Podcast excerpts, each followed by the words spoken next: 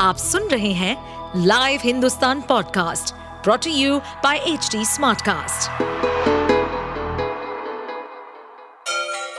Ganga किनारे बसे राज्य उत्तर प्रदेश की खबरें पॉडकास्ट में आपका स्वागत है इस पॉडकास्ट में हम सुनेंगे छोटे शहर इटावा से लेकर राजधानी लखनऊ, चमड़े के शहर कानपुर और राम की नगरी अयोध्या जैसे सभी शहरों से जुड़ी राजनीति, विकास, मनोरंजन दल बदल फरेब और अपराध जगत की सभी खबरें उत्तर प्रदेश की घोसी विधानसभा सीट पर हुए उपचुनाव के लिए 5 सितंबर को वोटिंग हुई। बता दें कि यहाँ भारतीय जनता पार्टी के दारा सिंह चौहान और सपा के सुधाकर सिंह के बीच सीधा मुकाबला देखा गया।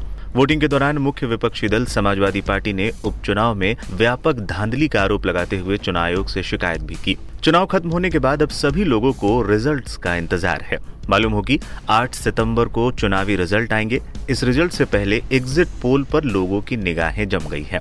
घोसी चुनाव से पहले ही चर्चा थी कि विधानसभा में दलित वोटर्स जो करीब नब्बे हज़ार है, हार जीत में अहम भूमिका निभाते हैं। बीजेपी और सपा दोनों ही दलित वोटों पर नज़र गड़ाए हुए थे।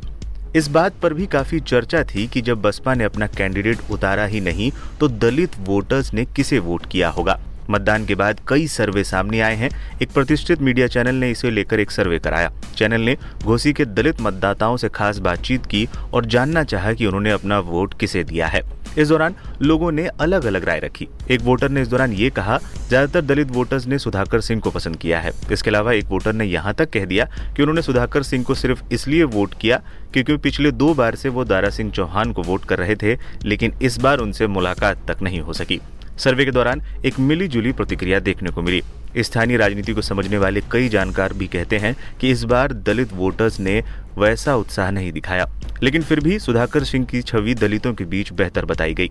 और दलितों के बीच उनका अपना एक मतदाता वर्ग है, ये भी बताया गया। बता दें मऊ की घोसी सीट पर उपचुनाव में मतदान के प्रति वोटर्स में उत्साह नहीं दिखाई दिया। इस बार यहाँ लगभग 50 प्रतिशत मतदान हुआ, जबकि 2022 के आम विधानसभा चुनाव में यहाँ अंठावन प्रतिशत मतदान हुआ था, यानी करीब 9 प्रतिशत कम मतदान रिकॉर्ड किया गया। अब कम मतदान के पीछे कारणों में ये भी बताया जा रहा है कि दलित वोटर्स ने इस बार वोटिंग में ज़्यादा रुचि नहीं दिखाई। पहली बार बसपा का अपना प्रत्याशी नहीं होने के कारण अपने वोटरों को वोटिंग से दूर रहने या नोटा दबाने की अपील की थी। बता दें कि घोसी से सपा के विधायक और अन्य पिछड़ा वर्ग के नेता दारा सिंह चौहान के जुलाई में विधानसभा की सदस्यता से इस्तीफा देने और भाजपा में शामिल होने के बाद इस विधानसभा सीट पर उपचुनाव कराया गया।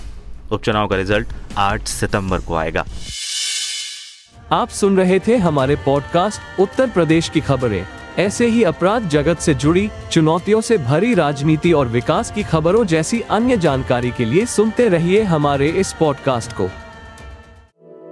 इस पॉडकास्ट पर अपडेटेड रहने के लिए हमें फॉलो करें एट एच डी हम सारे मेजर सोशल मीडिया प्लेटफॉर्म पर मौजूद हैं।